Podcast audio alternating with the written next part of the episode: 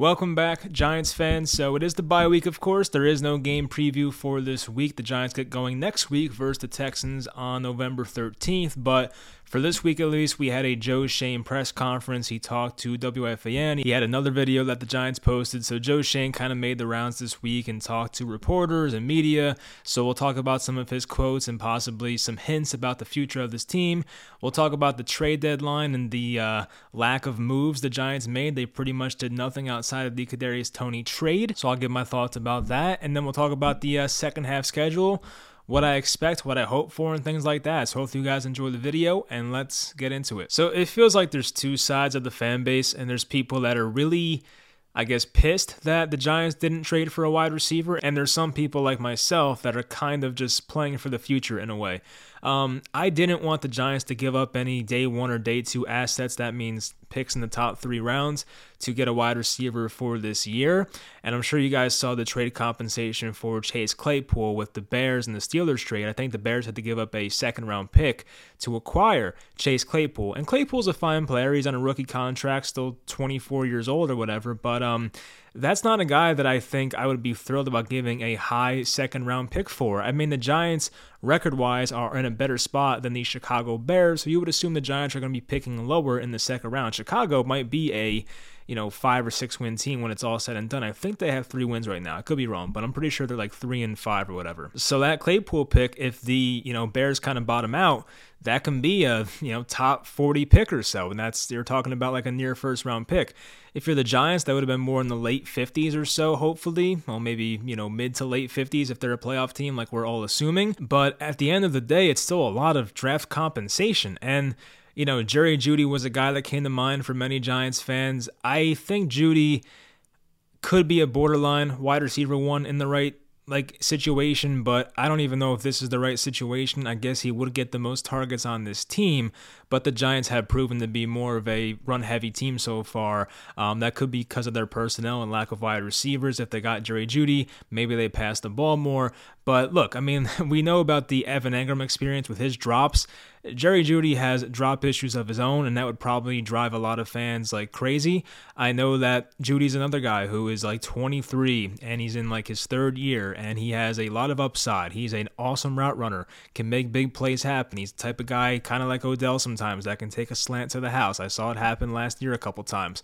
But the asking price for Jerry Jeudy seemed like it was going to be at least the first round pick. Like, people fail to realize that when you're talking about getting these big name wide receivers, look at some of the trades that went down to get Davante Adams and Stephon Diggs and Tyreek Hill and A J. Brown. They all included first round picks, and I'm pretty sure Davante Adams cost two first round picks. So to get one of these big name high end wide receiver ones, you got to give up a first-round pick in pretty much every case. I guess there are instances of guys hitting the market in their prime at wide receiver. I'm trying to think of one now. Like, I guess you could have said Allen Robinson this past offseason. He was twenty-eight years old, and he was coming off a down year, but he went to the Rams, and he has not been producing so far this year. So even testing that out in free agency sometimes is a risk, and I do think if the Giants are going to get a wide receiver, which I do think they will, it's going to be in the draft or in a trade. I think they can possibly, if they don't like what's on the board in their first round, it could be like A J. Brown. Like the they made that trade on draft night. So if the Giants are picking, let's say they're picking twenty-first, twenty-second overall,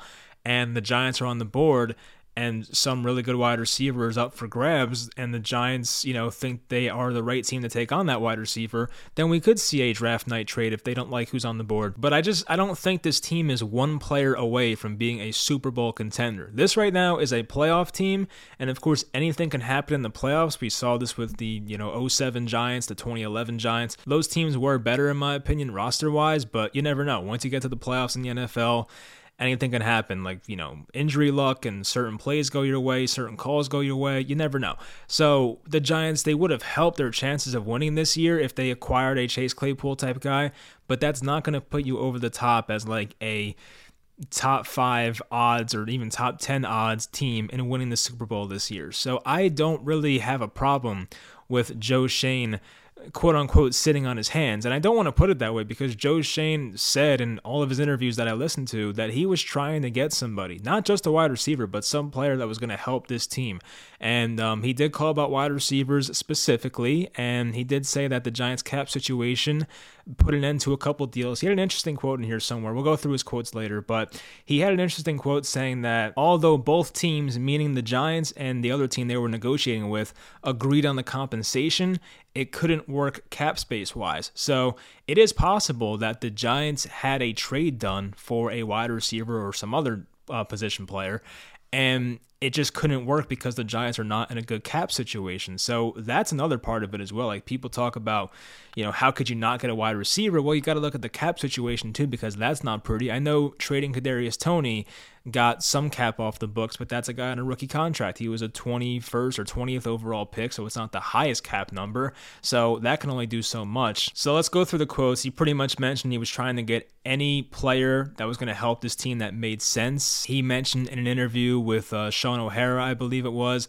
that you don't want to shop hungry and you have to set a value on a player. And if a team is asking for too much, then you just got to let it be and just look for the draft or free agency. So I like that mindset, because if you're coming out here with this aggressive mindset of we have to get a wide receiver at the deadline or else, you know, bad things will happen, that's when teams overpay. And I don't want the Giants to overpay. I don't look at this year as a Super Bowl year for the Giants. I mean, look, as I said, anything can happen, of course, but um, I think more realistically, that's kind of like a year or two down the line. And I think Joe Schoen recognizes that too. I think Joe Schoen has a timeline that he entered this year with and said, look, we're not going to be that good this year. Obviously, the Giants have very much outperformed a lot of people's expectations from the start of the season. Like, if you ask people uh, two months ago, would you think the Giants are six and two at their bye or two and six? I would say like ninety-five percent of people would say they'd be two and six. So it's been an unexpected start to the season for the Giants,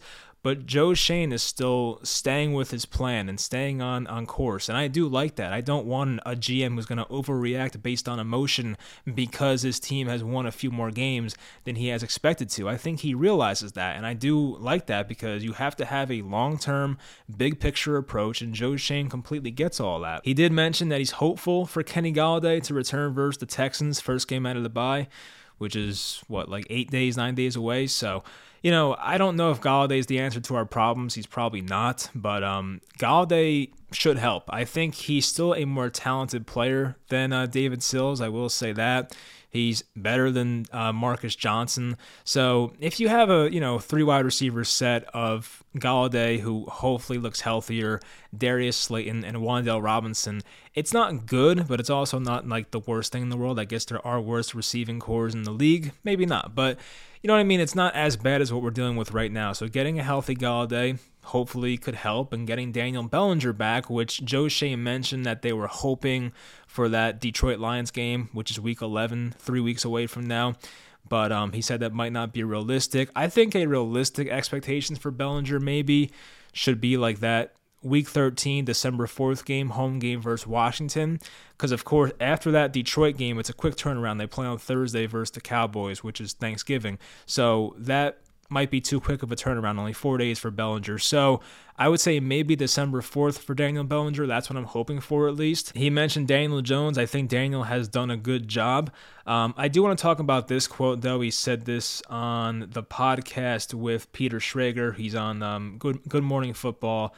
I'm pretty sure he does a podcast, because, yeah, he posted this on his podcast. I didn't listen to it yet. I have it saved in my, like, downloaded or saved area for uh, for podcasts, but I have not gotten to it yet. But this was an interesting, you know, quote from Peter Schrager. And this is a time when Joe Schoen was scouting Josh Allen, the quarterback of the Buffalo Bills. And Allen threw four interceptions during that game where Joe Schoen was scouting him. So obviously, if a quarterback throws four interceptions, you would think any scout would come away from that game saying, sheesh, that guy freaking sucked. But Joe Schoen gave him a plus grade. And that should really tell you the type of quarterback that Joe Schoen's going to look for with this team. Now, I don't know how he feels about Daniel Jones. He can say whatever he wants to the media, but he'll never tell the entire truth about Daniel Jones. I think we know that. Like, he's not going to go on the radio and say, well, Daniel's a nice guy, but he's kind of limited in certain areas. Joe Schoen's not going to say that. Like, he's, he's way too smart to just go on the radio and say that about his players. So I do want you guys to realize that Joe Schoen cares more about kind of the intangible tools. You know, a guy you know, how big he is, how strong he is, his arm talent, how far can he throw the ball, how does he do throwing on the run, how can he extend plays, areas that Daniel Jones has been better at this year, but is that enough for Joe Schoen to go all in with this guy for the future? And I don't know. I mean, this kind of like, this quote here kind of makes me feel like, oh, he wants an Anthony Richardson type guy, a type of guy who has all the tools in the world, but just has to put it together more mentally and more consistently. So I have no idea. We'll find out what happens. As I said, I've said this before, and Joe Schoen just said it too.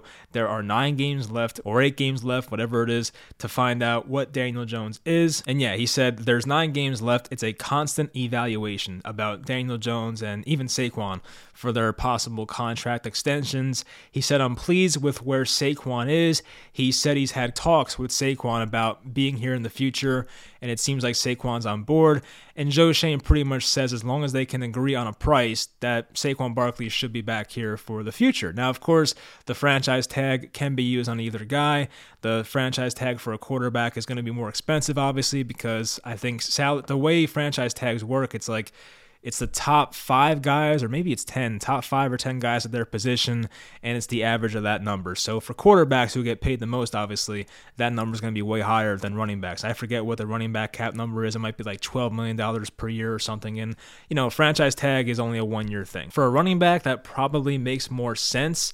I saw somewhere, it might have been on like Spotrac, Spotrac, that um, Daniel Jones is like market value. Here it is. It's three years, seventy-six million dollars, an average salary of nineteen million dollars per year. So that's what Spotrac or Spotrac is kind of thinking Daniel Jones's contract may look like, whether it's with the Giants or some other team if he hits free agency. So, you know, for anyone that is dead set on bringing Daniel Jones back right now, you have to ask yourself, would you give him a three-year, around seventy-six million dollars contract? So for me right now, only being like eight games in, it's a bit much for me. I do want to see how these final, you know, eight games play out before having a real set-in-stone opinion on that one. But I would say for right now, at least, the Giants, I guess the best thing for the Giants would be to bring Jones back because, like, they're not going to be picking high, so you don't want to, like, trade up and mortgage your whole future for, uh, you know, a, a quarterback possibly. I don't think the Giants want to trade three first-round picks to move up in the draft this year and get a quarterback, maybe, but I don't think they want to go about it that way. I could be wrong, though. Like, the Bills did trade up for Josh Allen, if you remember, so, I mean, he was, Joe Schoen was there for that, so it is something that could be a possibility if they really love a certain prospect. So somebody asked him, was being six and two harder to not be buyers at the deadline? And Joe Schoen said, you have to step back and honestly evaluate the roster. So that's what I mean. He just has a big picture view of this team. He is not looking at six and two and thinking that is the end-all be-all and thinking that this team is Super Bowl ready. I think he is looking at the entire roster, realizing that this team needs work in certain areas. Of course, you're going to think about the linebacker position, the interior of the offensive line, um, cornerback depth, and, you know, things like that. Maybe even some pass rusher depth, because I don't know if Zimenez is part of the future. We'll find out about that. Of course, wide receiver, I forgot to mention that. He mentioned he wants to do what's best for the future for a three or four year window. So Joe Schoen's kind of thinking in that way of like, what is the best for this team over the next three to four years? He's not operating for just this year. You know, I've pretty much made that Um, known by now. And he's had trade talks for guys with expiring contracts. So he, in a way, he has tried to make this current Giants team better. But once again, he did not want to overspend. When you're paying for a guy on an expiring deal, sometimes it's not that attractive. So, you know, if a team was asking for like a third round pick for an expiring contract guy, but Joe, Joe Schoen thought he was worth no more than a fourth round pick, like, you're not going to just give him that third round pick because you're desperate. You have to, once again, set a value on a player, and that's going to be the max you're going to pay. So Joe Schoen didn't see a deal that he thought was worth making for the Giants' current situation. So someone asked, are you committed to Daniel Jones long-term? He pretty much said, we have nine games left. That was kind of his thing. Like, he was not going to really, I think for Saquon, he was more, he pretty much said, I was, it might have been on Tiki and Tierney on W F A N, that he had more conversations with Saquon Barkley about being here long-term.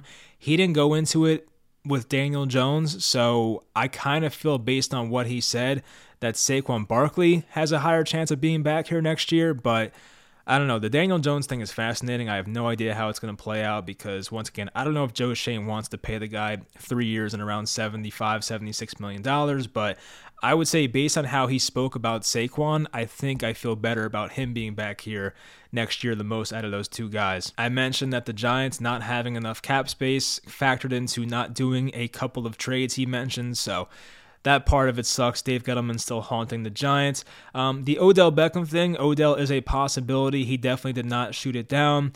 He said he would be an upgrade to the roster. He's a good player. So, yeah, Joe Schoen, he recognizes it. Guy knows ball. Let's be honest. Odell Beckham is still a good wide receiver in the N F L. Last time he played with the Rams a year ago, he was looking really good, like a very high-end wide receiver two or even like a low-end wide receiver one. Odell Beckham was, uh, you know, he wasn't the same guy he was with the Giants in his prime, but he was still pretty damn good. I would say he was a top twenty wide receiver last year in the N F L when he was healthy with Los Angeles. Schoen did mention that he said, we got a call on one player and it was a hard no. So I'm assuming that player is Dexter Lawrence because I feel like, you know, Lawrence is a guy that the Giants want to not build around, but definitely keep here for the future. He has completely broken out this year and has done so well in this Don Martindale defense. So I don't think Dexter Lawrence is really on the table here for this team. So I'm assuming that the hard no was for Dexter Lawrence. I could be wrong, but that's just the vibe I got. So there is at least one player on this roster that Joe Schoen got a call about and just said no. So I think it's Dexter Lawrence. Schoen said that receiver is a position we called a roundabout, so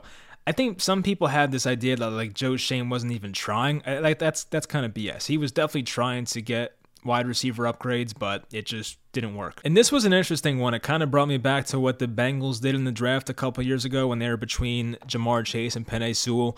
And if the Giants ever get in a similar situation like that while Joe Schoen is the G M, I think this answer right here kind of tells you what he's thinking, and he would do the opposite of what the Bengals did because he said that one of my goals was to make sure he, meaning Daniel Jones, could stand on his feet. So, you know, Schoen definitely made the offensive line a priority for Daniel Jones coming into this year. And I think Schoen knew that the wide receiver position, because of the uncertainty with Toney and even Galladay to an extent, that it could have been rough this year. But um, he definitely wanted to make sure the offensive line was good enough for Daniel Jones. And I think so far, the Giants' offensive line, it hasn't been like perfect by any means, but I feel like it's also not as bad as it has been in years past. Like I'm going to look up the P F F grades right now for the Giants' offensive line. Like they're they're sixteenth in pass blocking, so right in the middle of the league. And run blocking wise, they are also sixteenth. Oh no, that's just running in general. Sorry, not not sixteenth. thirteenth. They're thirteenth in run blocking, and they were sixteenth in pass blocking. So according to P F F, they're like a slightly above average offensive line. So, you know, I wouldn't say Joe Schoen is completely done building this offensive line. I think we have our tackles of the future. He mentioned Andrew Thomas a couple times, how impressed he is with him and how he's a great person. So Andrew Thomas is probably definitely here for the future, for the long haul. But I do think Schoen did a pretty good job for the situation he was in to make the offensive line better, getting a reliable veteran in Mark Lewinsky, who I think started out pretty bad but has been better lately. And, you know, of course, there's going to be guys like John Feliciano, guys you have to plug and play for, for a year, like a stopgap type guy. Ben Bredesen, who was here last year, getting Nick Gates back and healthy, so we'll find out what happens with him. But yeah, the Giants' offensive line outside of that Dallas game has not been like horrible. Like they have not lost them a game outside of that Dallas one. I get it's a big thing because they pretty much single-handedly lost them the game, the offensive line, but I would say the other seven games, the offensive line hasn't been terrible. Um, they weren't great versus Seattle, but I would say like they had really good reps and really bad reps against Seattle last game. Like they had, there were times where Dan- Daniel Jones had a really good pocket, and there were times where maybe Jones held onto the ball too long, so it made the offensive line look worse. And I think on next gen stats, like looking at the week, uh, what was that, week eight versus Seattle of all quarterbacks, Daniel Jones was up there in like, you know, highest time to throw. So Daniel Jones like had time in that game, but there were specific plays where the pass rush got there pretty quickly. So yeah, the Saquon Barkley quote that Joe Schoen had was, we'd like to keep him around here. So yeah, I mean, Joe Schoen has been pretty open about wanting to keep Saquon. I don't blame him based on the year he's having. Um, I don't want to give Saquon over three years personally because we know once uh, running backs get in their late twenties, it gets a bit spooky, so you don't want to have a bad contract. I mean, we always go back to the Ezekiel Elliott contract, but I don't know. Jerry Jones loves that guy, so that's, I guess that's a different case, but you get what I mean. So um, for the Kadarius Toney trade, Joe Schoen didn't want to speak too much about why they did it, just out of respect for Toney and things like that, but he said it was best for the organization, and I agree. I mean, getting a third and a sixth for Toney, I mean, you'll take that because I feel like they were pretty much lucky to get anything at that point. So, I mean, to get a third, not the worst thing in the world. So I do think Toney's injury was kind of fake now that we're like hearing stuff about him with Kansas City. Andy Reid said he's going to play this week. So I don't know. I, I, I just, you knew the Giants needed wide receiver help, and Toney apparently wasn't even that hurt. So it must have been something more. You know what I mean? Like, it's not just the injury. I thought it was just the injury, but no, it's it's more than that. So uh, there's a reason Kadarius Toney's not here anymore, and it is what it is. So that was it for like the main quotes. I want to see if I post anything else. There are rumors about Julian Love getting a contract extension, which uh, I would be in favor for. I think Love is a very solid player. He'll never be a, you know, the best safety or the best corner on the team probably, but um, just a very solid role player, I guess you can call it. So Love is a guy I would definitely like, love to keep around.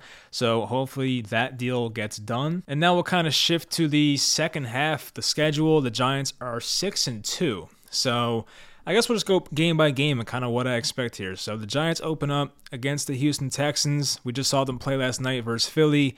They gave them a good run for a bit. That game was tied at fourteen, and it seemed like Houston was going to put up a fight, and then Davis Mills had some bad interceptions, but they were without their top two uh, wide receivers, Nico Collins and uh, Brandon Cooks. As a lot of Giants fans talked about Brandon Cooks lately, about a possible trade, he was missing from that game. But I would assume, like, I'm going to try and guess what the spreads would be for these games, assuming nothing big changes, but you never know. But um, I would think the Giants are at least like three and a half point favorites versus Houston, so no game for this team should be like a look ahead, because the Giants have to take everybody seriously because, you know, we're the Giants. But still, um, they should be favored to win that game by more than a field goal, I would assume. Then after that, you're looking at the Detroit Lions. The Giants are home for that game, one o'clock once again. The Lions are a bit of a better team than the Texans, definitely a more explosive offense, but their defense also sucks. So if the Giants' offense is doing much better out the bye, then yeah, the Giants should probably win that game. But, you know, if the Giants defense is not playing well, I could also see Detroit winning a high-scoring game. So that's kind of a toss-up, but I would expect the Giants to win that one. Then Thanksgiving, you're at Dallas. That's going to be a tough one, of course. The Giants normally don't do too well in Dallas, so I think we know about that. I don't think they've won there since the uh, Terrence Williams game twenty sixteen, so um, they almost got them in twenty twenty, but uh, yeah, we haven't won there in a long time, so you know, it's not an automatic loss, but that is a tough team, obviously. Then you're home versus Washington, extended rest. It's a ten-day rest at that point, so you're home versus Washington, one o'clock game. I like the extended rest. I think Washington has been playing better with Taylor Heinicke, who does make some mistakes, of course. Like, Heinicke plays kind of reckless, but he does produce enough high upside plays to have Washington's offense look good. So, you know, they're no pushover anymore. Terry McLaurin's playing at a higher level now. So, um, yeah, I mean, I would think the Giants could win that game, should win that game at home. They might be favored by, I don't know, three, maybe three and a half at that point. Maybe it's only two and a half, but um, they should be favored to win that Washington game. Week after that, it's the Eagles. The Giants are home for that game. That's going to be a big one. Week fourteen, shit, the Eagles might be undefeated at that point still. I don't even know, but you know, I would say the Giants, I guess, have a chance if they play a really perfect game versus Philly. But I will say the Eagles look pretty unbeatable at a lot of points because they are an offense that can beat you with big plays. They can beat you with long thirteen, fourteen play drives. They have shown they can do that. They can run, they can pass. Um, defensively, they're getting really good pass rush.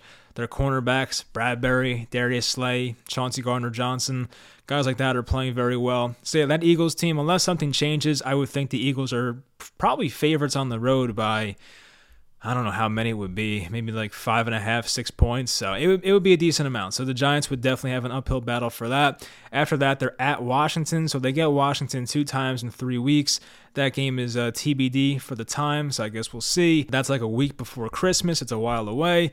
Um, but yeah, Washington once again. Um, it's not the toughest place to play at, but, you know, the Giants have done well versus them in recent years, so hopefully we can sweep Washington. That would be great. I guess a split at worst is hopefully the outcome. Then they are at Minnesota. that's a team that record-wise they're playing very well. I think they have one loss this year. I'm pretty sure Minnesota's six and one or seven and one, six and one, I think it is. So yeah, they're playing good football. They're getting good production from their pass rushers once again. Offensive line's playing the best they have for the Vikings in a while.